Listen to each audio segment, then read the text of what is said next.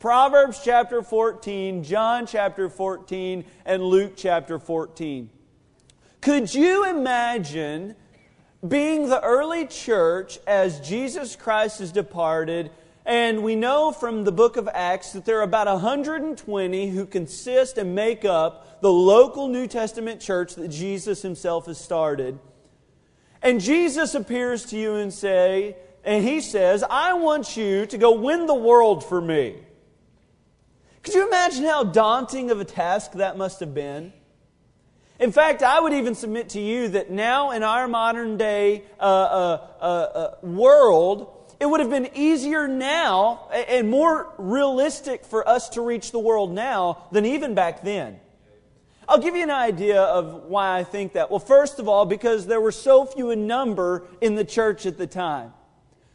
Now, I was doing some research today, and you can't always trust websites, especially, I loved one website that said, uh, humans have been inhabiting the earth for millions of years, and at the time of Jesus Christ, and I said, wait a minute, how do we have a, a, a, somewhat of a Jesus Christ view, and then we have an old earth theory, but that's all right, whatever. That same website estimated that at the time of Christ, and this is, has to be a modest figure, I would think, it estimated that there were about 300,000 people that made up the earth's uh, population at the time.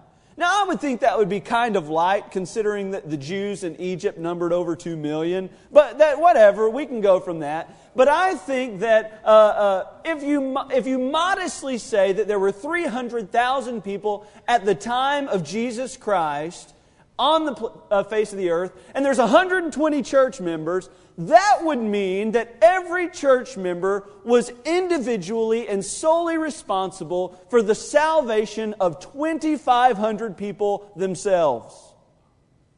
Each person had to win 2,500 people if they were, and that's with a modest estimate of about 300,000 people on the earth.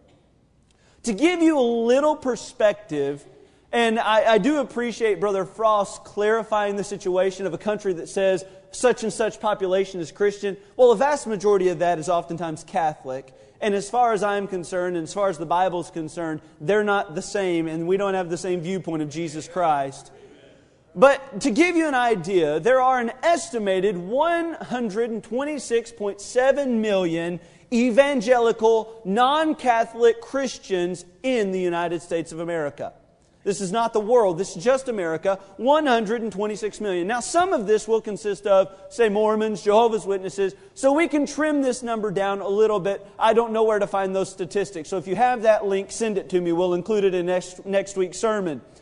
But 126 million evangelical, non Catholic Christians in the United States, and there's an estimated 900 million of the same type of Christian in all the world. Now, if we were to figure out and do the same math as we did on the early church, that would mean that every Christian in the United States of America would be responsible for the salvation of approximately, are you ready for it? Two and a half people a person. If we were to see just America evangelized. Now, you see, I think that looking back at Bible times when Jesus says, I want you to go win the world, it must have been pretty daunting to them as it's daunting to us. Not only because there were so few of them, but also because think of the advancements in technology now. Is it not amazing that a person can get on an airplane and be in North Carolina or California in simply three hours? Is it not amazing that the same person can hop on another flight and be all the way around the world in, say, Thailand or, or China in about a day or a day and a half of flying? Not to mention just our advancements in technology when it comes to travel. Think of our advancements in technology when it comes to communication. Does it still blow anybody else's mind that I'm able to video chat someone in real time across the Earth's surface? There's no delay. We were talking to Brian and Jamie Cohn the other night on Skype, and it's like, wait a minute, you're saying words, and I'm getting them within a fraction of a second from the time you say it. Is it not crazy the advancements in technology? Tonight alone, this sermon is being broadcasted to every country in the world that has access to an internet connection. Think about it. And while hearing God's command in the Great Commission of go reach the world for me is an amazing and daunting task, it does seem a little bit more realistic now, does it not? Not only because there were so few of them, not only because uh, how limited they were, secondly, because there was so much opposition. Do you remember reading in the book of Acts how much opposition the first Christians were met with? Think about it. Peter and, and, and, John, they're just preaching the message of the gospel, and John the Baptist is beheaded for it. Peter is met at the Sanhedrin Council, and they say, uh, You're not going to preach anymore in the name of Jesus Christ. They beat him. He leaves, goes and preaches some more. They call him back and they say, Did we not straightly command you not to do what you've been doing? He says, I just can't help myself. But it's an amazing thought of how they were so oppressed.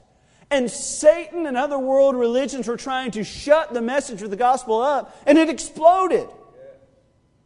And now, in a day and age where we have complete liberty to speak, we don't. There's no opposition, there's no repercussion.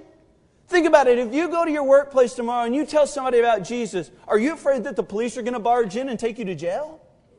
Are you afraid that somebody might come and take your family and harm them because of what you're saying or what you're doing and representing Jesus? If the early church was successful at getting the message of the gospel out, can I just say tonight, we have no excuse. And while much has changed in the way that people must have been preaching the gospel back then, there are three ways that are unchanging in worldwide missions, and I want to share those with you tonight. First of all, look in Proverbs chapter number 14, verse number 16, or verse number 12. The Bible says this Proverbs 14, verse number 12. The Bible says, There is a way which seemeth right unto man, but the end thereof are the ways of death. Now, one way that the early church had to combat and that we still have to combat is this we must combat the world's way. The Bible tells us that there will be a way that seems right to man, that makes sense to them, and, and, they're going to travel that path until they encounter something differently. Do you think the uh, uh, uh, uh Saul was uh, uh, confused about what he was doing when he was persecuting the early church? No, he said, I was zealously doing those things. He was excited about it because he was traveling a way which at the time seemed right unto him. But it wasn't until on the road to Damascus where the Lord met him and said, Saul, Saul, why persecutest thou me? It wasn't until he confronted Jesus, or better yet said, Jesus confronted him, that it changed his mind. Did you know that the devil is not afraid of religion? In fact, I would even say that the devil embraces religion. He, it, it excites him because he's used it so many times to confuse people. Think about it. At the very first temptation of mankind, there with Eve and there with Adam, did not Satan use God's own words to confuse them? He said, Yea, hath God said, Ye shall not eat of every tree of the garden. Confusing them and, and changing God's word. And did you know that every false religion does that? Confuses and changes God's word. The best lies are tainted with just a little bit of truth and a little bit of lie. The devil's not afraid of religion. And did you know in Luke chapter 4 that when, he's tempt, when the devil himself is tempting Jesus Christ, did you know that after the first two failed experiments on Jesus, you know what he does? He takes Jesus to church. Listen now, he goes to the pinnacle of the temple and he looks at Jesus and he says, As it is written, it, it, God will give his angels charge over thee. In other words, not only does he take him to church, he quotes scripture at him. The devil's not afraid of religion. And he uses two very uh, well publicized religions to confuse people. Uh, first of all, he uses confusion. You want to know why uh, America is, has so many denominations? So many different stories, so many different preachers, so many different messages. You want to know why? Because he has muddied the water of the gospel. People don't even know what they believe anymore. You get to talking to what a bona fide Christian is, they don't know whether they believe in the Trinity. Uh, they don't know whether they believe in divinity. They don't know if they believe in justification, sanctification, adoption, redemption. They have no idea what they believe. And the devil's confused people. Oftentimes you'll go to a door and you'll say, uh, uh, Are you sure if you died today that you go to heaven? They say, Well, I think so. Well, what are you basing that on? Well, I, I know God. I, I pray to God. I'm a pretty good person. Well, they're admitting that there is some level of religion mixed in with their worldview, and he's confused people. Isaiah chapter 6, Isaiah sees the Lord high and lifted up. The Lord says, Whom shall I send? Who will go for us? And Isaiah, being there in the presence of God, he says, uh, Pick me, pick me, pick me, God. He says, I will go for you. And this is what the Bible says. And he said, Go and tell his people. Now listen, hear ye indeed, but understand not. And see ye indeed, but perceive ye not. In other words, the Lord knew that when Isaiah took his message to the Jews, that he would be met with a tremendous amount of confusion. Even as he would preach the message of repentance, even as he would preach his message, uh, they would look at him and say, What are you talking about, Isaiah? And, and he would say, It's really clear what I'm saying. And he would say, We don't know what you're saying.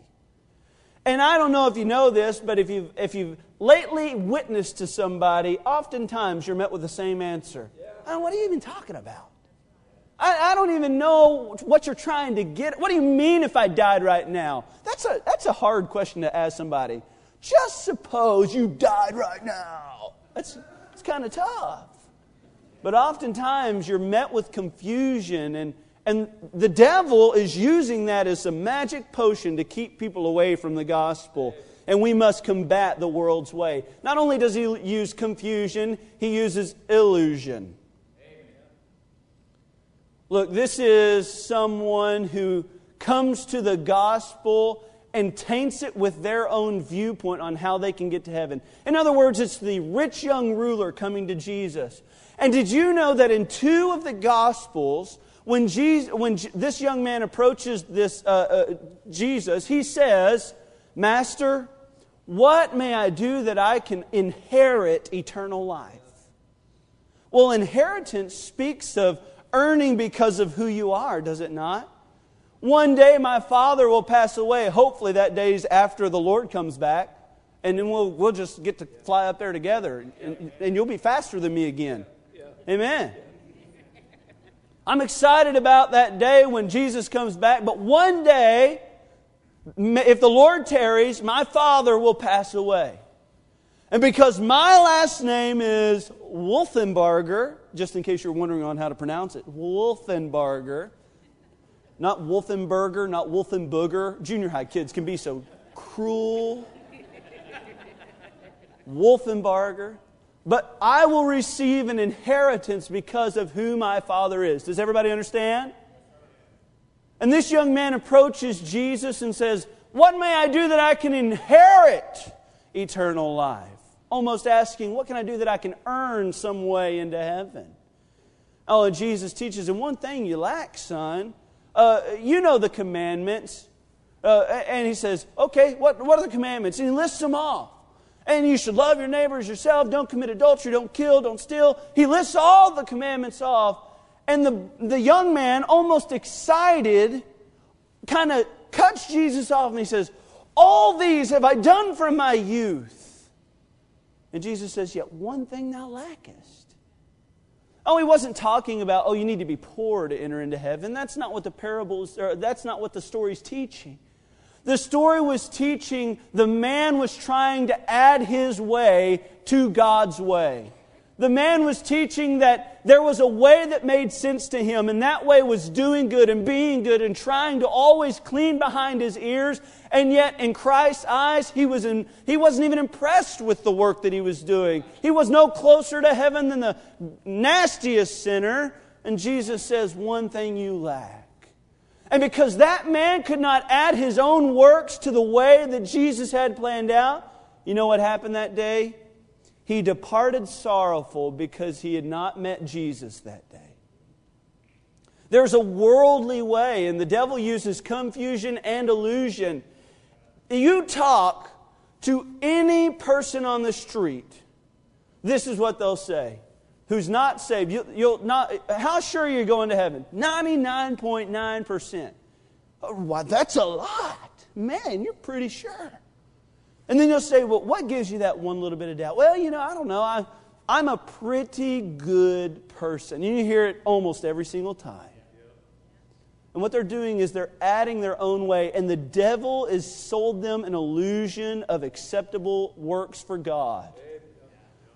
If you wanted to tonight, we could journey to the Philippines around Easter time when they're celebrating Lent as Filipino men and uh, walk down the street with a whip, whipping their back and drawing blood as they try to impress God and gain some acceptability with God.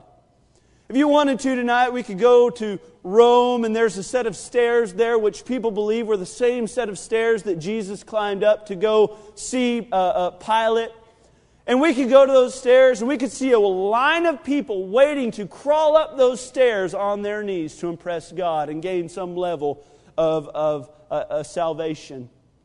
We could go tonight to Syria, into the dark back room where a man puts on a vest strapped with explosives so that he might go kill uh, uh, uh, people who are not of his own faith, so that he can gain entrance into heaven as a martyr for his God.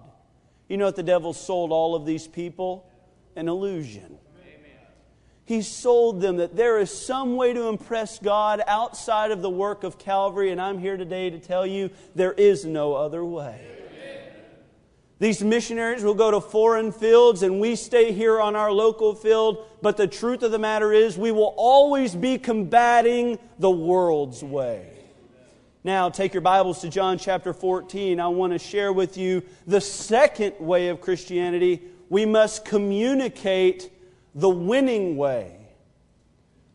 Now, let me say that again. We must combat the world's way and we must communicate the winning way. John chapter number 14, no doubt a very famous passage of Scripture. Oh, you'll probably know it. You probably didn't even need to flip there. Look at John chapter 14, verse number 6. The Bible says, Jesus saith unto him, I am the way, the truth, and the life. No man cometh unto the Father but by me. First of all, I want to talk to you today. This is a pretty narrow deal. In our world, we're starting to see this idea and this migration of theologians to how every way, if you're doing it with the right intentions and good motives, leads to God. In fact, it's been labeled as pluralism. Pluralism is the thought that if you're trying to seek the higher power, there are not only one way, but many ways which all lead to the same God. That doesn't even make sense to me. How about you and I go up to Dallas tonight and we start taking different roads and see if we end up at the same place? Uh, the truth is, the Bible tells us that Jesus is the only way. It's pretty narrow. The Bible says in Acts chapter 4 verse 12, Neither is there salvation in any other, for there is none other name given under heaven among men whereby we must be saved. It's not through works, it's not through Muhammad or Buddha or any other way, and there's no other way to God except access through Jesus Christ. That's a pretty narrow truth, but it's also a pretty broad truth. Listen, the Bible says in verse 6 Jesus saith unto him, I am the way, the truth, and the life. No man cometh unto the Father but by me. While it's narrow in its acceptability as far as how to get there, it's very broad in the way of who to get there. Amen. You see what I'm saying tonight? While it's narrow in the way that we get to God, it is very broad in who can get to God. You see, the Bible teaches us in 1 Timothy chapter 2, verse 4, who will have all men to be saved and come to the knowledge of the truth. Titus chapter 2 verse 11 says, For the grace of God that bringeth salvation hath appeared to all men. 2 Peter chapter 3 verse 9, Not willing that any should perish, but that all should come to repentance. The Bible says in 1 Timothy chapter 4 verse 10, I had trouble finding verses that talked about this. I don't know if you can tell. 1 Timothy 4 verse 10, because we trust in the living God who is the Savior of all men. The Bible says in Romans chapter 10 verse 12, boy, I'm having trouble breathing. I'm just starting to have a little fun up here. Get with me tonight. Verse 12, for there is no difference between the Jew and the Greek, for the same Lord oh, is over all uh, and is rich unto all that call upon him. For whosoever shall call upon the name of the Lord shall be saved. My friend, it is very narrow in how you can get there, but it is very broad in who you can get there. So glad my God did not just pick and choose who can go to heaven. Because I tell you one thing, He wouldn't have chosen me. But the Bible just simply doesn't teach that. My God loves every sinner. I'm so thankful for it. And while we send these missionaries, they may go to their respective fields and have to change certain things about their ministry. Say, what do you mean, Brother Andrew? Well, I was talking to Brother Ryan Ashcraft this last week, and we were sharing stories about his mission field.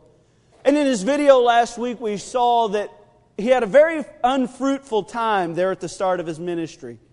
And you saw many pictures of him walking down the street in a cowboy hat and a button up shirt. You know, Brother Ryan looked like a cowboy, like Walker, Texas Ranger knocking on your door. I wouldn't answer Walker, Texas Ranger at my door, but whatever. But Brother Ryan was knocking on doors. Did you know that it was not until months he had been on the mission field that he finally got entrance to, to a home and, and he started to do a discipleship program. And one of the ladies who he was discipling, looked at him and said, Brother Ryan, next time you come, could you leave your cowboy hat at home? And Brother Ryan, why? And, and the lady said, Well, we teach our children to stay away from the men with hats. Because the men who wear hats are usually drug lords. Could you imagine Brother Ryan knocking on your door? I got some drugs for you and the gospel. Truth is, these missionaries may have to change one or two things about their ministry.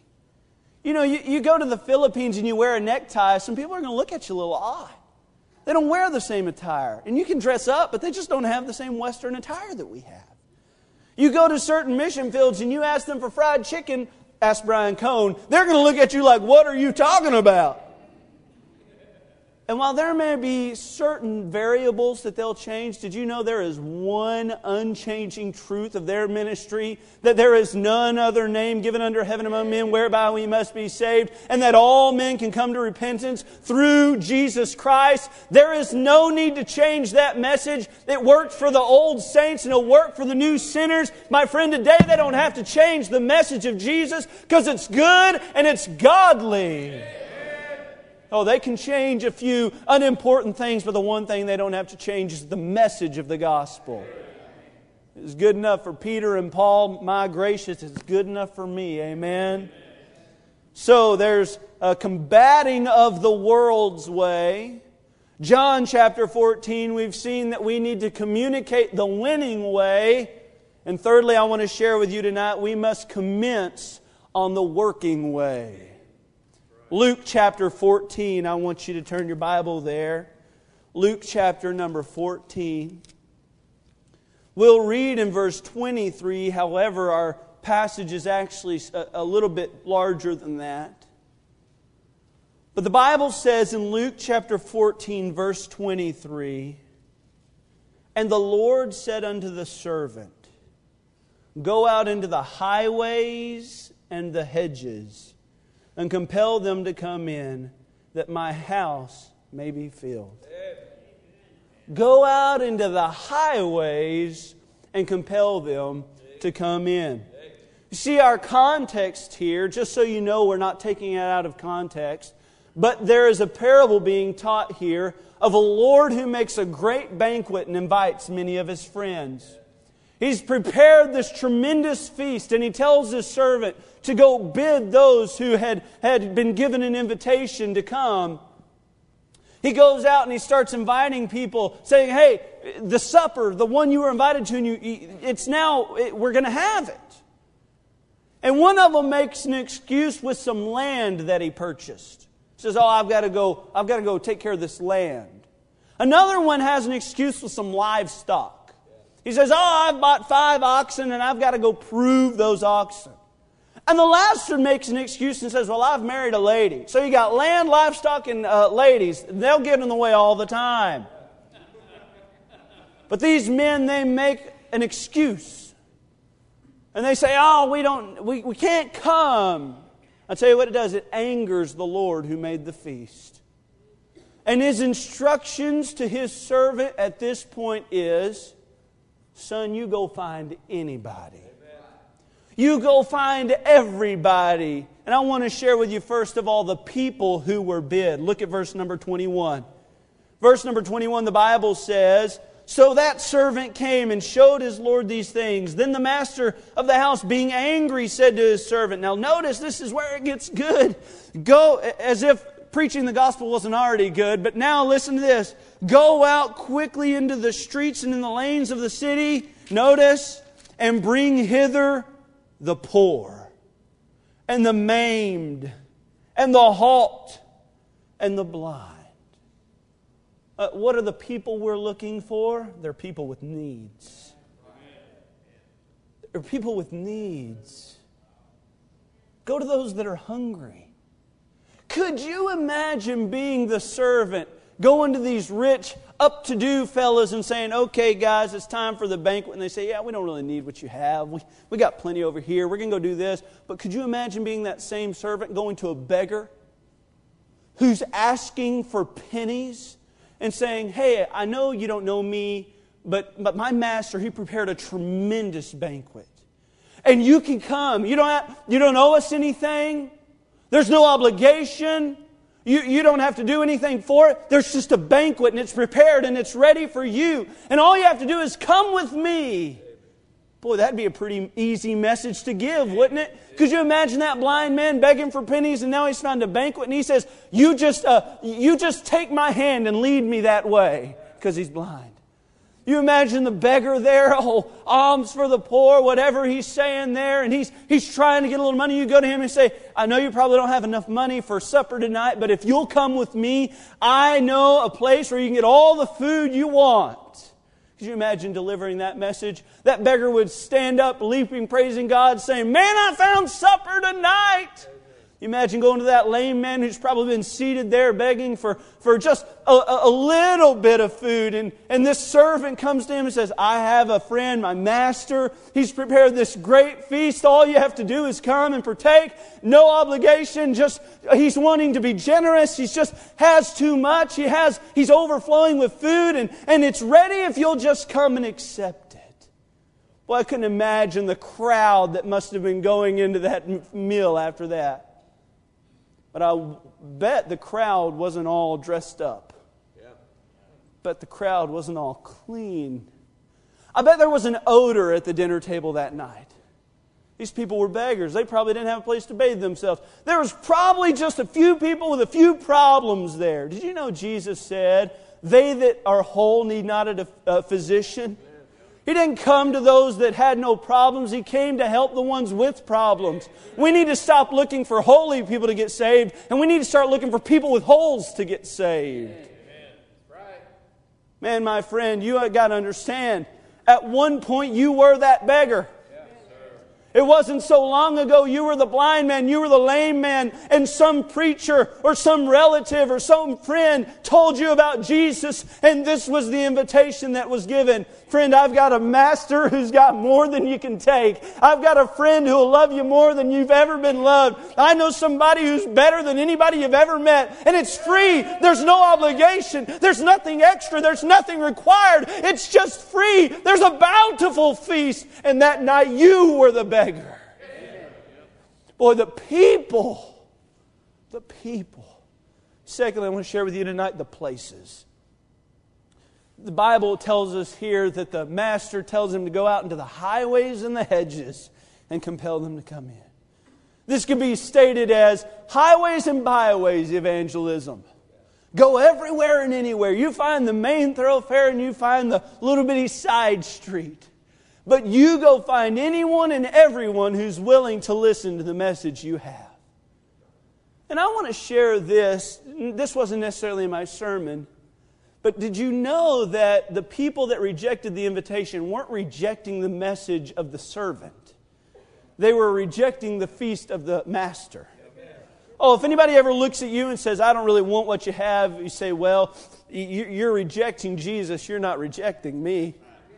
And so uh, don't ever be ashamed to share your faith.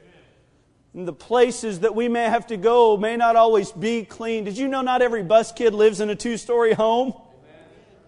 Did you know the hardest areas to get kids to come to church is uh, places where the floors are swept and the dishes are clean? That's the places that are the hardest.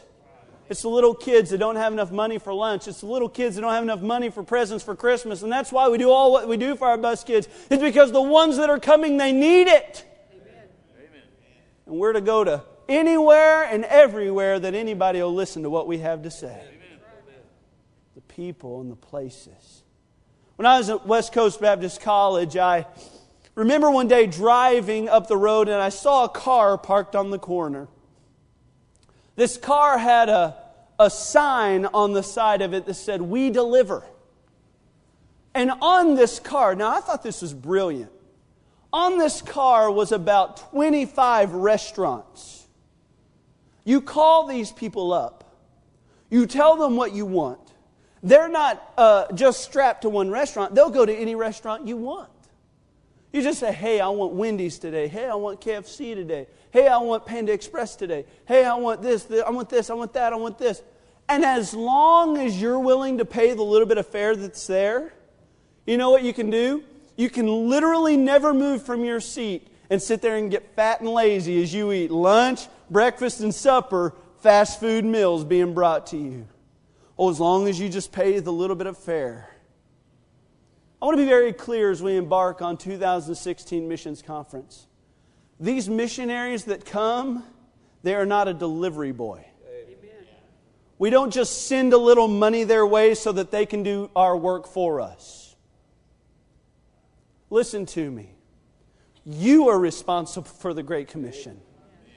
You are the servant in the parable.